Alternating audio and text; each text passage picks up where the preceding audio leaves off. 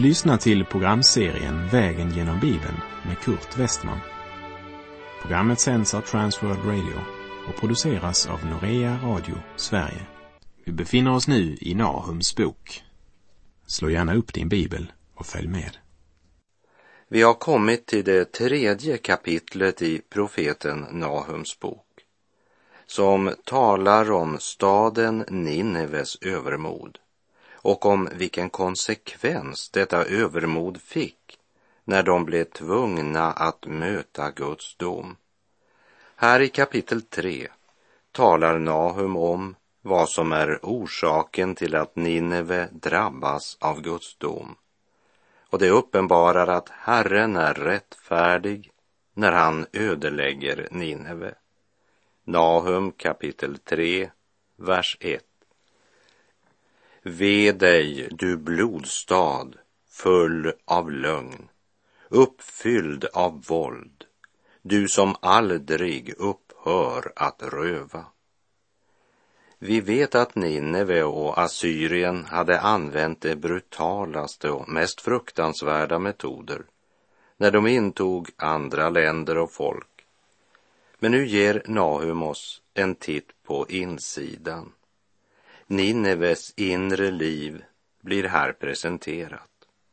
Det är en stad full av lögn. Assyrien var en nation som du aldrig kunde lita på. De var inte trogna mot pakter och avtal. Så till exempel ett löfte om att hjälpa en annan nation i krig, det blev aldrig infriat om man inte själv hade något att vinna på det och inne i staden som var handelsmännens vikter falska. Man levde i äktenskapsbrott. Man kunde helt enkelt inte lita på någon. Staden var full av lögn. Lögnen hade blivit en del av stadens kultur. Och Herrens heliga bud var det ingen som ens tänkte på. Allt styrdes av egoismen ögonblickets njutning och personlig vinning. Staden var full av lögn. Ja, den var uppfylld av våld. Man kunde aldrig känna sig trygg på gatorna. Man kunde bli rånad när som helst och var som helst. Ja, inte ens i sitt hem kunde man vara säker. Det var inte bara en ökande våldstendens men staden var uppfylld av våld, blint våld. Ingen gick säker. Kan du hitta någon bättre beskrivning av situationen i vårt kära fosterland idag? Lögn och våld. Vi översvämmas av all politisk propaganda och alla fantastiska löften från en det ena och en det andra partiet för att i nästa ögonblick höra nya avslöjanden om maktmissbruk och personligt lyxliv på skattebetalarnas bekostnad. Landet är fullt av lögn. De små bovarna sätts i fängelse, de stora får fallskärm. Allt är ett skådespel och orden börjar mista sin mening när de som skulle vara våra förebilder ljuger och rövar från det folk de ger sig ut för att tjäna. Nationen är full av lögn och uppfylld av våld.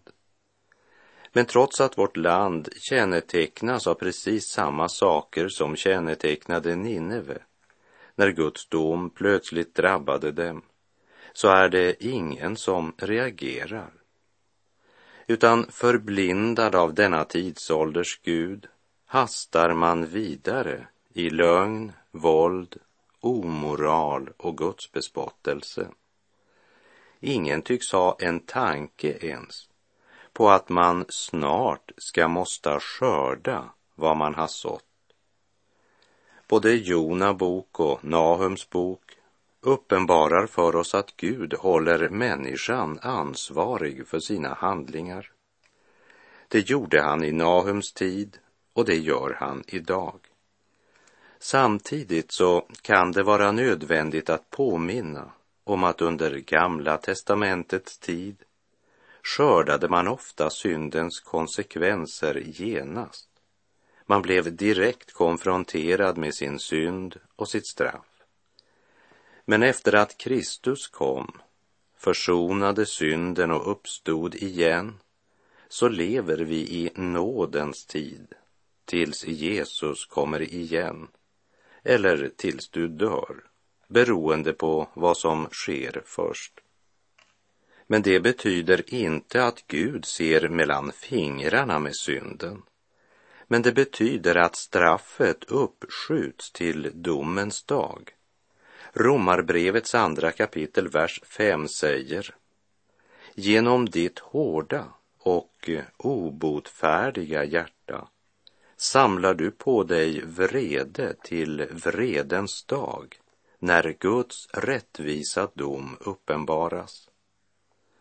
Om du inte är frälst så lever du egentligen på kredit och du får ditt livs stora överraskning när räkningen kommer. För då är det för sent att vända om. Därför kommer det att bli en överraskningens dag för dig när Guds vrede drabbar dig. Du bedrar dig själv om du inte inser att Gud genom sin godhet ville driva dig till omvändelse. Romarbrevet 2, vers 5 varnar oss för att missbruka Guds tålamod och godhet till att eh, leva på andlig kredit och gå evigt förlorade. Vårt liv och våra handlingar kommer att vara vittnen på den stora dagen då vi står inför Herrens domstol. Och då kommer det antingen att vittna om att vi blivit omvända till Gud och levde och dog i Jesu frälsningsverk. Eller också kommer livet och gärningarna att vittna om att vi stod emot Guds kallelse och mot Guds ord och inte velat böja oss för Guds heliga vilja. Och då blir vi dömda. Inte därför att vi har syndat, men därför att vi inte lät Guds godhet och tålamod leda oss till omvändelse. Han säger egentligen att så som vårt förhållande till Gud är, sådant blir också vårt liv och våra gärningar. Så var det också i Nineve, staden som en gång hade fått ljuset genom profeten Jona. Men man förkastade ljuset och följde det falska ljus som mörkrets första erbjöd. Om nu ljuset i dig är mörker, hur djupt är då inte mörkret? Säger Jesus i sin bergspredikan, Matteus 6, vers 23. Ja, genom profeten Nahum får vi veta hur mörkt det blir. För det ljus man följde i Nineve, det var mörker. Därför säger Herren följande om staden Nineve. Ve dig, du blodstad, full av lögn, uppfylld av våld, du som aldrig upphör att röva.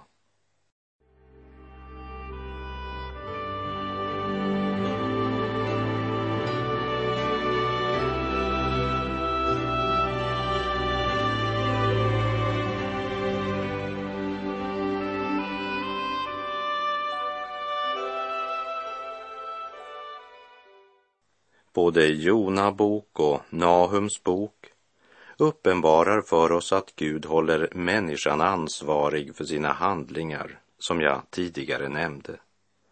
Det gjorde han på Nahums tid och det gör han också idag. Ner genom historien har vi sett riken och kulturer falla. Staden Sodom dömdes på grund av sina synder. Det romerska riket hade sin storhetstid och det var inte bristen på soldater eller pengar som knäckte det romerska imperiet. Men det inre förfallet, moralupplösningen. Hitler skakade Europa under några år. Men när andra världskriget var slut var Tyskland inte bara ett krossat rike, men också ett delat rike. Sovjetunionen såg länge ut att lägga land efter land under sin kommunistiska diktatur. Men den unionen som byggdes med vapenmakt är idag upplöst. Den ena stormakten efter den andra har fallit ner genom historien därför att Gud tar itu med nationens synd. Vi borde som nation besinna att Gud ska hålla oss ansvariga för vårt avfall från Herren och för all den orättfärdighet som uppfyller landet. Gud jäckar man inte. Låt oss nu höra vad Nahum ser angående Nineves framtid. Vi läser Nahum kapitel 3, verserna 2 till och med 4. Hör, piskor smäller, hör vagnshjul dånar. Hästar jagar fram, vagnar rullar iväg. Ryttare stormar fram, svärden ljungar och spjuten blixtrar. Slagna i mängd och högar av lik. Det är ingen ände på de döda. Man stupar över döda kroppar. Skökans hejdlösa otukt har vållat detta. Hon var skön och förfaren i trolldom. Hon snärjde folken med sin otukt. Alla folkslag med sin häxkonst. Det är alltså vad som väntar den stad där bedrägeri, våld och omoral blivit en del av kulturen. Så det var inte grymheterna de bedrev mot sina fiender som gjorde dem brutala. Men därför att de var brutala visade det sig också när de erövrade andra länder och folk. Den brutalitet, omoral och våld som de spred till alla nationer de erövrade kom inifrån. Det var samma förhållanden som rådde på insidan av Nineves murar. På samma sätt som en människa inte blir en syndare på grund av de synder han gör, det är tvärtom. Därför att han är en syndare gör han synd. Ett äppelträd blir inte ett äppelträd när de första frukterna växer fram.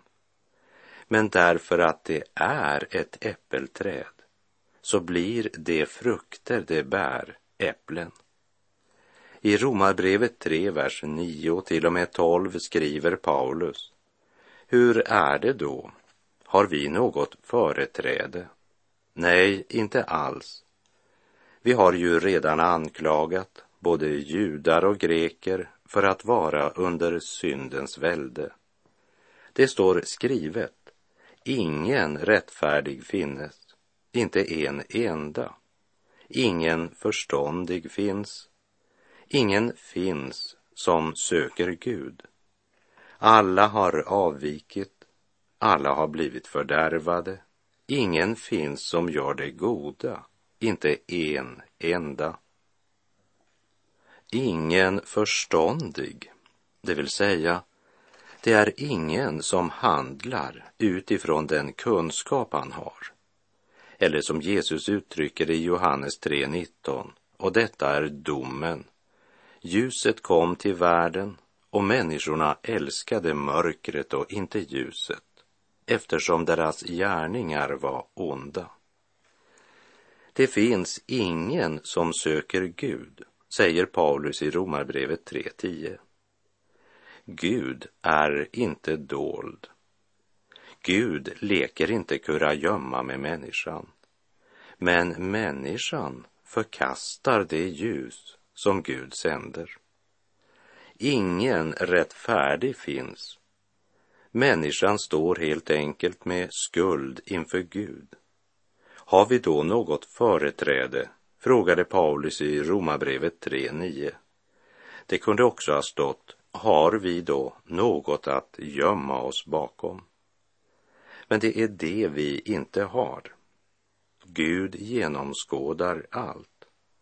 Och det ska bli uppenbart för alla människor den dagen då Gud dömer det som är fördolt hos människorna.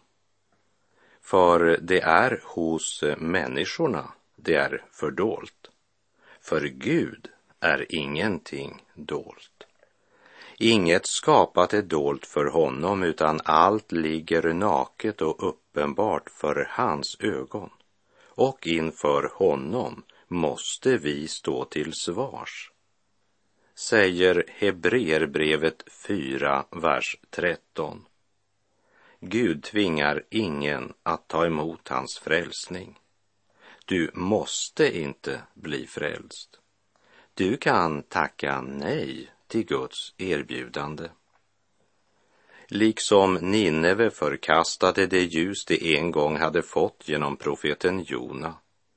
Man hade fått ljuset och man kunde välja vad man gjorde med det ljus man hade fått genom Jona förkunnelse. Men nu var tiden då man kunde välja slut.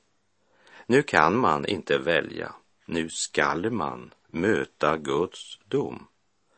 Och profeten vittnar om slagna i mängd och högar av lik. Det är ingen ände på döda. Man stupar över döda kroppar. Varför blev det så? Allt detta skedde på grund av synden. Hon sålde folken genom sitt horeri, säger profeten Nahum. Eller som det står i Bibel 2000s översättning, hon snärjde folken med sin otukt, alla folkslag med sin häxkonst. Men nu är såningstiden slut och skördetiden står för dörren.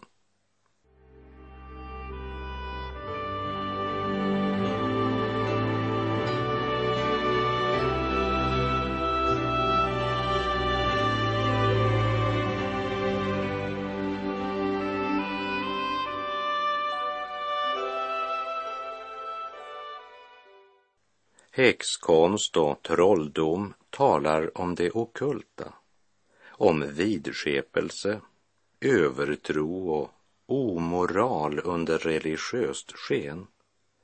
Och idag är det så också i vårt land.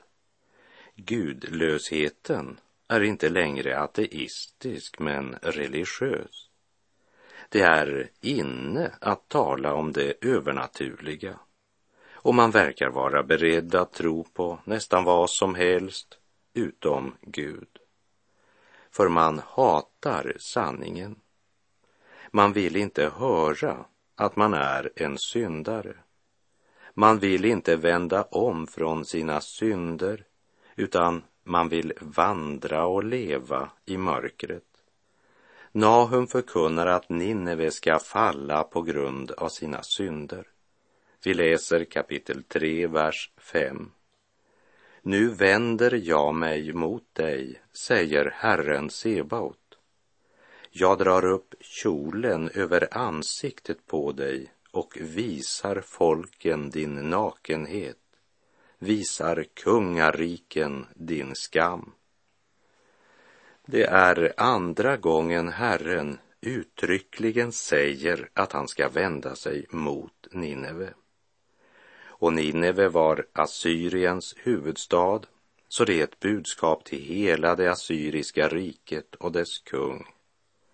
Assyrien präglades av avgudsdyrkan, lögn, stöld, mord. Och det var okulta krafter som låg bakom deras avgudsdyrkan. Och det med häxor, ja, det har ju blivit modernt igen. Så även vårt land verkar snart vara en nation i Nineves spår. För att inte tala om alla som läser veckotidningarnas horoskop. Och det är också en växande marknad för spåkvinnor och spåmän. Ja, det är nästan otroligt vad människan kan ty sig till när hon kommer nog långt bort ifrån honom som är ljuset. Och människans desperata försök att skåda in i framtiden, det har blivit en stor industri. För människan vill så gärna veta vad framtiden bjuder. Men man har inget intresse för vad Gud säger om dagen, morgondagen och evigheten. Nineve har inte frågat Gud. Men nu har det nått den punkten då Gud har något att säga den okulta nation som vänt honom ryggen. Och det han säger är, se, jag skall vända mig mot dig. Jag drar upp kjolen över ansiktet på dig och visar folken din nakenhet. Det folk som hade plundrat sina grannländer skulle nu avslöjas. De skulle avklädas, ställas nakna inför omvärlden. Vi kan knappast förstå vilken skam detta illustrerar när man inte längre har något att täcka sin kropp med. Man står avklädd men i vår tid så är ju nakenhet ganska allmänt. Någon kallar det konst, andra försöker kalla det naturligt. Men hade det varit naturligt hade det knappast varit en lönsam storindustri. Efter syndafallet är nakenhet inte något naturligt. Men orden om att Herren skall dra upp kjolen över ansiktet på Assyrien och visa folken Nineves nakenhet talar också om ett avslöjande på alla plan. Alla fasader skall falla. Alla lögner ska fram i ljuset och all orätt skall bli uppenbar. Till de troende i Rom skriver Paulus i Romarbrevet 2, verserna 14 till och med 16. Ty när hedningar som saknar lagen av naturen gör vad lagen befaller, då är det sin egen lag fastän de inte har lagen. Det visar att det som lagen kräver är skrivet i deras hjärtan om det vittnar också deras samveten och när de är tillsammans deras tankar som anklagar eller försvarar dem. Det skall visa sig på den dag då Gud dömer det som är fördolt hos människorna. Allt enligt det evangelium som jag predikar på Jesu Kristi uppdrag. Det ska visa sig på den dag då Gud dömer det som är fördolt hos människorna. Det som är fördolt, eh, vad är det för något? Ja, det är allt det där som du trodde ingen annan visste något om. Sånt som du lyckats dölja för andra. Men en dag skall det fram i ljuset alltsammans varje liten tanke och handling, allt. Ögonblicket då den mest välputsade fasad faller till marken och alla ursäkter brinner som torr halm och man inte har någonting att gömma sig bak. Då ska Gud döma det som du trodde var fördolt. Eller som Herren säger till Nineve och Assyrien. Jag drar upp kjolen över ansiktet på dig och visar folken din nakenhet. Och synden som uppenbaras handlar om tre former för synd. För det första orättfärdighet, det vill säga synd mot andra. För det andra omoral, synd mot sig själv Och för det tredje avgudsdyrkan, synd mot Gud. Vi läser Nahum kapitel 3, vers 6 och 7. Jag skall kasta avskyvärda ting på dig, låta dig bli föraktad och göra dig till ett skådespel. Och det skall ske att var och en som ser dig skall fly från dig och säga Nineve är ödelagt. Vem har medlidande med henne? Finns det någon som ger henne tröst? Och vi ska inte vandra förbi de här verserna för lättvint. För de har något att säga till oss som lever idag eftersom det är en röntgenbild på vår egen tid. Vi har blivit en nation och kultur utan Gud. Vi lägger märke till Guds fråga när Nineve går under. Vem har medlidande med henne? Finns det någon som ger henne tröst? Staden som trodde sig vara så viktig och så mäktig blev fortglömd. Det var visst bara folket i Nineve som trodde att de var så viktiga i denna värld. Men när de gick under var det visst ingen annan som såg det som någon förlust. Det fanns ingen tröst eller hjälp att få. Kära vän som lyssnar. Du ska väl inte lämna det så länge att det inte längre finns någon hjälp eller räddning. Sök Herren medan han låter sig finnas. Åkalla honom medan han är nära.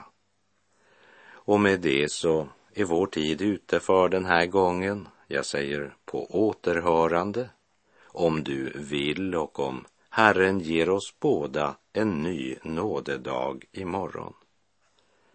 Herren vare med dig. Må hans välsignelse vila över dig. Gud är god.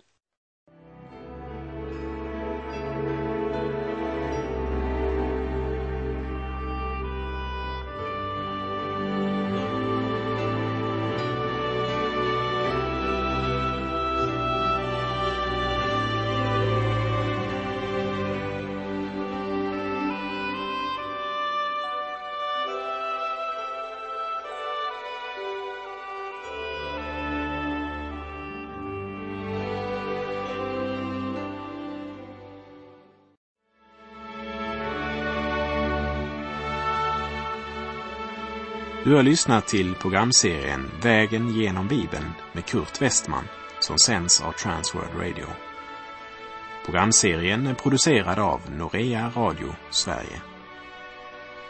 Om du önskar mer information om vårt radiomissionsarbete så skriv till Norea Radio Sverige, box 3419 103 68 Stockholm. Adressen är alltså Norea Radio Sverige box 3419. Postnumret 10368 Stockholm.